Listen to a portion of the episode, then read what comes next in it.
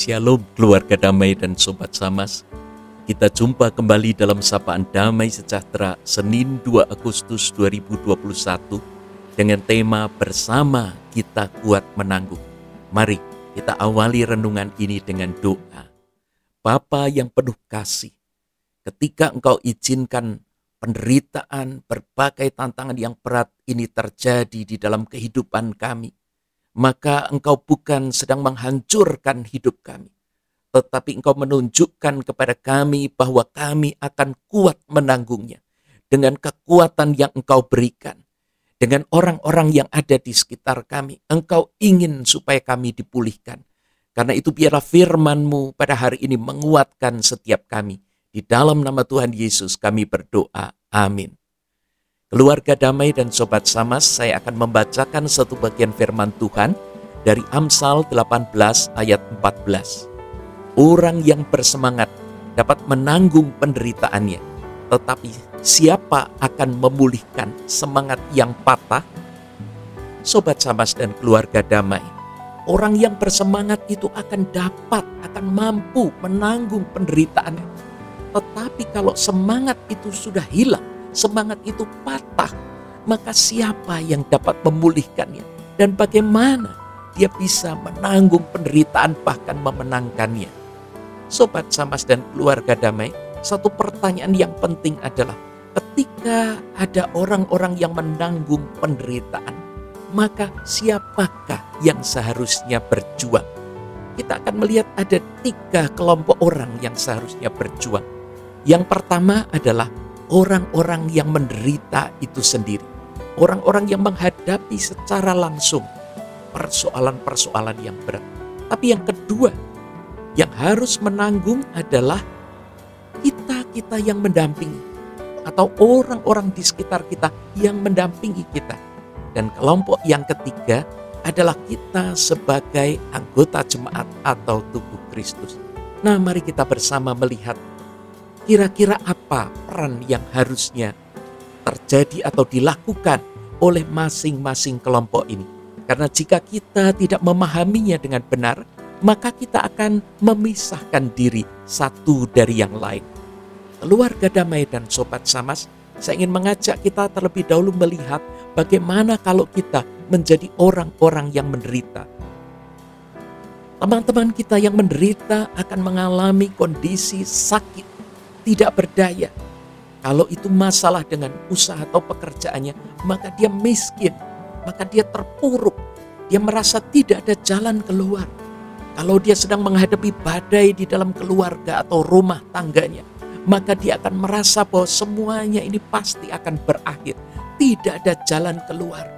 Kalau itu dihadapi oleh saudara-saudara kita yang terisolir dari lingkungannya karena mereka mengalami kendala secara teknologi, maka mereka akan merasa tidak punya akses. Lalu perasaan apa yang muncul bagi saudara-saudara yang menderita ini? Saudara-saudara ini akan mengalami bahwa mereka itu ditinggalkan. Mereka tidak berdaya, mereka putus asa. Apa yang seharusnya muncul di dalam diri mereka?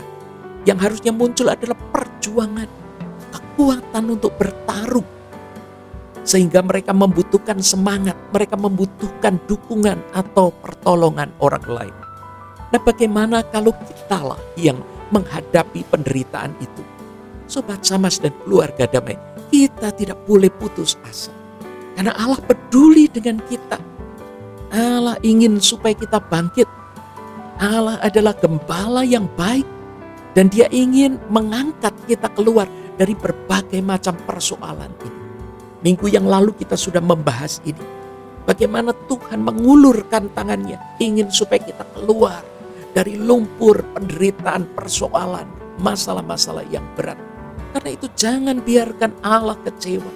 Jangan biarkan orang-orang di sekitar kita yang selama ini berjuang, mereka akhirnya menjadi sedih dan hanya melihat kita yang tak mampu berbuat apa-apa terpuruk di dalam keputusasaan. Sekarang kita akan melihat kelompok yang kedua. Bagaimana kalau kita menjadi orang-orang yang mendampingi, mendampingi mereka yang sedang sakit, yang sedang terluka karena persoalan keluarga, yang terpuruk karena kegagalan di dalam usahanya, atau mereka yang harus mengalami PHK atau kehilangan pekerjaan. Yesaya 53 ayat 4 mengingatkan ketika Tuhan Yesus berada di kayu salib atau Mesias yang nantinya akan digenapi di dalam kehidupan Tuhan Yesus. Di sana dikatakan sesungguhnya penyakit kitalah yang ditanggungnya dan kesengsaraan kita yang dipikulnya. Padahal kita mengira dia kena tulah, dipukul, dipukul dan ditindas Allah. Sobat Samas dan keluarga damai, Kristus atau Mesias itu menanggung persoalan dosa-dosa kita, penderitaan kita. Karena itu sesungguhnya tidak ada satupun dari kita yang lolos, yang tidak pernah mengalami dibantu oleh Kristus, yang tidak pernah dibantu oleh orang lain. Tidak pernah ada dari kita yang sejak lahir sampai sekarang selalu sukses. Tidak ada. Mari kita melihat bahwa kita bisa sampai menjadi seperti hari ini karena ada orang-orang yang menolong kita. Karena Allah sendiri mengasihi kita, mengasihani kita. Karena itu kalau kita merasa bahwa karena kita harus mendampingi, maka kita sudah berkorban waktu, berkorban perasaan, kepentingan diri sendiri. Maka kita menjadi kelelahan. Kita merasa, ah sudah saya tidak mau lagi untuk menolong dan mendampingi. Saya sudah capek rasanya. Bapak, Ibu, dan saudara yang dikasih Tuhan, dibutuhkan syarat mutlak yang harus ada bagi orang-orang yang mendampingi, yaitu harus ada kasih, karena tanpa kasih tidak akan ada kekuatan. Dan peran yang harus dilakukan adalah bagaimana kita memberikan penguatan, ada motivasi, ada dukungan, tapi juga ada pelayanan secara langsung. Kita tidak mungkin hanya bisa mendoakan saja dari jauh, tetapi kita harus turut tangan melakukan sesuatu. Nah, saya ingin mengajak kita untuk melihat bagaimana kalau kita ada di dalam kelompok yang ketiga, yaitu sebagai anggota jemaat. Sobat Samas dan keluarga damai, sebagai tubuh Kristus, kalau ada salah satu anggota tubuh yang mengalami sakit, yang mengalami persoalan di dalam keluarga, ketidakberdayaan, sesungguhnya kita anggota tubuh yang lain ikut merasakan dan kita punya kewajiban untuk mendukung mereka, membantu menolong mereka Galatia 6 ayat 2 mengatakan, Bertolong-tolonganlah menanggung bebanmu, demikianlah kamu memenuhi hukum Kristus. 1 Korintus 16 ayat 3, Paulus mengajak jemaat Korintus sama seperti jemaat Galilea untuk mengirimkan bantuan bagi jemaat-jemaat yang menderita dan miskin di Yerusalem bahkan di Yudea. Sobat Samas dan keluarga damai, kita dipanggil sebagai jemaat Tuhan untuk saling mengasihi, untuk ikut serta di dalam meringankan beban dari teman-teman kita.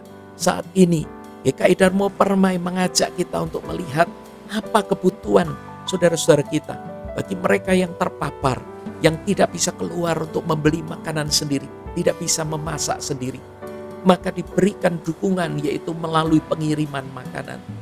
Mungkin kita bisa melakukan ini dengan ambil bagian eh, mendukung dana atau melakukan bagian dari pembuatan makanan ini. Demikian juga ketika kita melihat ada saudara-saudara kita yang membutuhkan obat-obatan, alat-alat seperti oksigen dan sebagainya. Mari kita mendukung apa yang bisa kita lakukan. Mungkin kita membantu mereka pergi ke rumah sakit, menghubungkan dengan orang-orang yang bersedia menjadi donor plasma. Bapak, Ibu, dan saudara yang dikasih Tuhan, mari kita lakukan ini dengan penuh sukacita ada persekutuan penghiburan bagi mereka yang berduka. Ada persekutuan penguatan bagi mereka yang terpapar. Ada visitasi online. Mari kita lakukan itu sebagai jemaat Tuhan. Karena itu, sobat samas dan keluarga damai. Di penghujung renungan ini saya ingin mengajak kita bersama-sama berdoa untuk mengambil bagian kita melakukan dengan penuh sukacita dan kasih. Mari kita berdoa. Ya Allah yang penuh kasih, jangan biarkan kami yang sedang menderita, terpapar, ada persoalan yang berat, ada uh, kehilangan pekerjaan, usaha kami kacau. Tuhan jangan biarkan kami putus asa. Bangkitkan kami, kuatkan kami. Kami mau Tuhan supaya Engkau dan orang-orang yang Engkau kirimkan tidak menjadi kecewa, tapi sungguh-sungguh akan kami akan bangkit bersama dengan mereka yang menopang kami. Dan kalau saat ini Tuhan izinkan kami untuk mendampingi mereka yang terpapar yang dalam persoalan dan berbagai hal yang berat, maka jangan biarkan kami melepaskan tanggung jawab ini. Sesungguhnya kami tidak pernah kekurangan ketika engkau memberikan kami kesempatan untuk membantu dan mendukung mereka. Ada sukacita, ada kekuatan. Bahkan ketika melihat saudara-saudara kami ini berhasil melewati eh, pandemi atau persoalan yang berat ini, maka sukacita kami menjadi penuh. Dan sebagai jemaat Tuhan, tolonglah kami Tuhan untuk pertolong-tolongan menanggung beban. Karena sesungguhnya engkau tidak pernah membiarkan salah satu dari kami terpuruk jatuh dan kami yang lain menjadi terlepas bebas bahkan melihat saudara-saudara yang sedang mengalami keterpurukan ini dengan tertawa oh Tuhan tolong kami supaya kami menangis bersama kami bangkit bersama karena itu kami menyerahkan supaya engkau menolong kami untuk mengambil peran kami dengan tepat karena di dalam nama Tuhan Yesus Kristus kami dikuatkan menjadi satu tubuh amin Sobat Samas dan keluarga damai, selamat berjuang. Bersama kita akan kuat untuk menanggung penderitaan. Amin.